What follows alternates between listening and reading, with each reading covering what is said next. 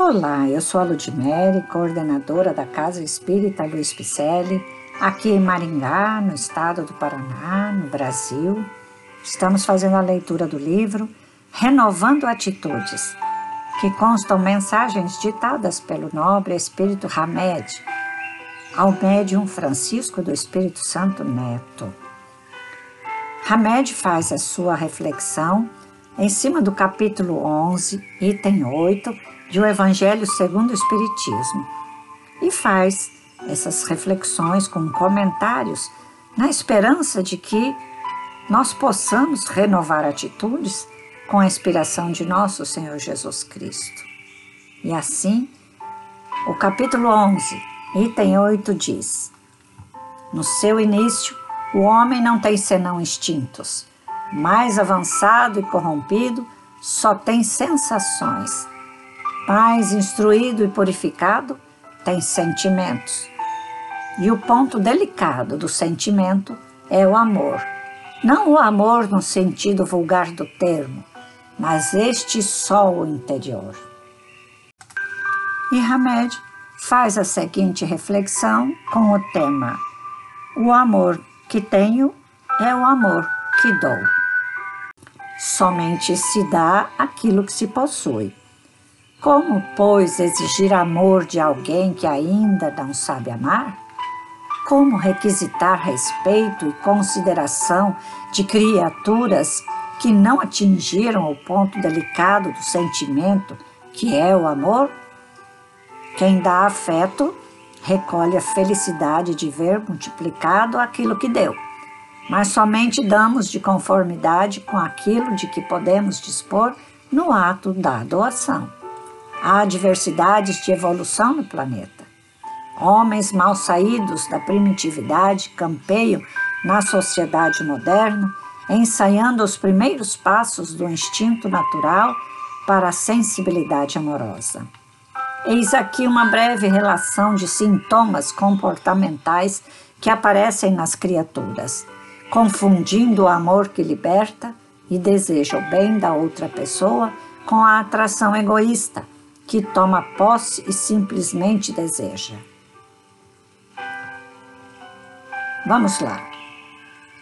Há indivíduos que, para conquistar os outros e convencê-los de suas habilidades e valores, contam vantagens, persuadindo também a si mesmo, pois acreditam que para amar é preciso apresentar credenciais e louros satisfazendo assim as expectativas daqueles que podem aceitá-lo ou recusá-lo.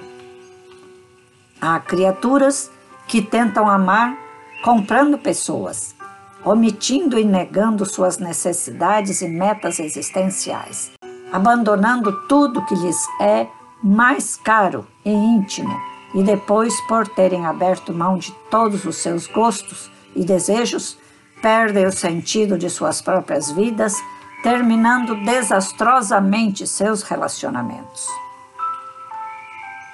Alguns delegam o controle de si mesmos aos outros, cometendo assim, em nome do amor, o desatino de renunciar ao próprio senso de dignidade, componente vital à felicidade. Não é de surpreender que vivam vazios e torturados pois tornaram-se um nada ao permitirem que isso acontecesse.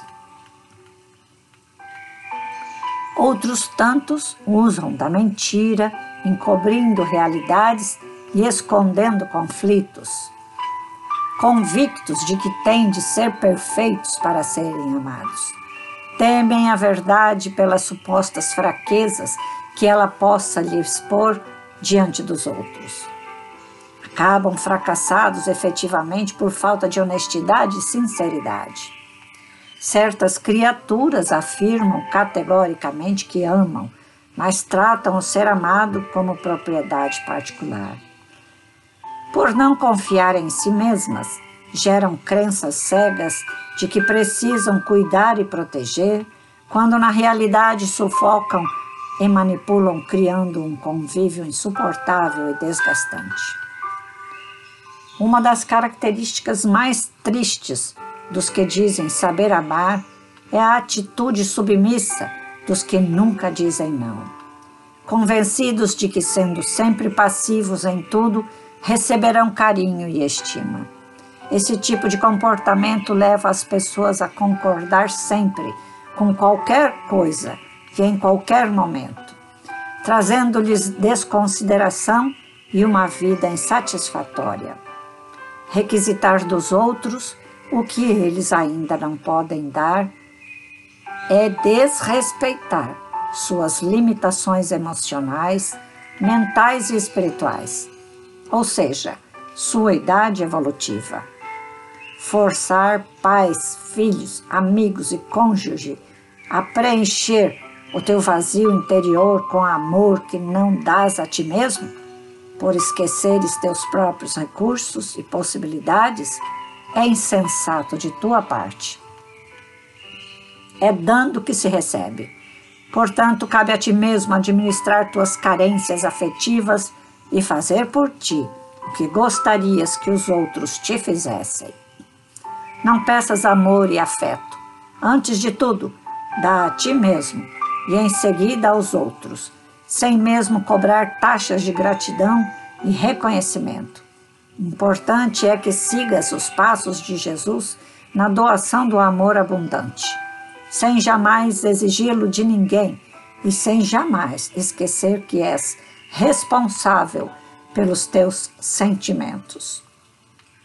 Quanto aos outros, sejam eles quem forem, responderão por si mesmos, conforme o seu livre-arbítrio e amadurecimento espiritual. Hamed. Que mensagem muito importante. Será que estamos aprendendo com esta obra, renovando atitudes? O Evangelho de Nosso Senhor Jesus Cristo, codificado por Kardec, retém um enorme manancial de edificação de valores morais para que nós possamos renovar as nossas atitudes humanas e para que a gente possa redescobrir os nossos potenciais. Vamos lá, vamos buscar essa potencialidade herdada da paternidade divina? Vamos buscar? Porque o nosso ego tem armadilhas que nem nós sabemos e nós nos deixamos cair nestas armadilhas as presunções da ilusão, as dependências inseguras, as falsas vocações, as reais tendências podem ser identificadas com clareza se formos examiná-las com muita atenção em nosso caminhar. Vamos fazer a autoobservação da vida e fora de nós mesmos? Vamos? O conteúdo deste livro tem a intenção de contribuir para que todos nós possamos reflexionar sobre os porquês dessas nossas atitudes humanas, a fim de podermos entendê-las em seus diversos matizes comportamentais e, como consequência, melhorarmos a nós mesmos, reconstruindo-nos, transformando-nos interiormente, para que o reino dos céus se identifique em nós, porque a consciência divina está em nós. Te aguardo em nossas redes sociais, Facebook e Instagram com o nome Celpe Picelli. Dê um alô, estarei te aguardando. Grande abraço e muita paz.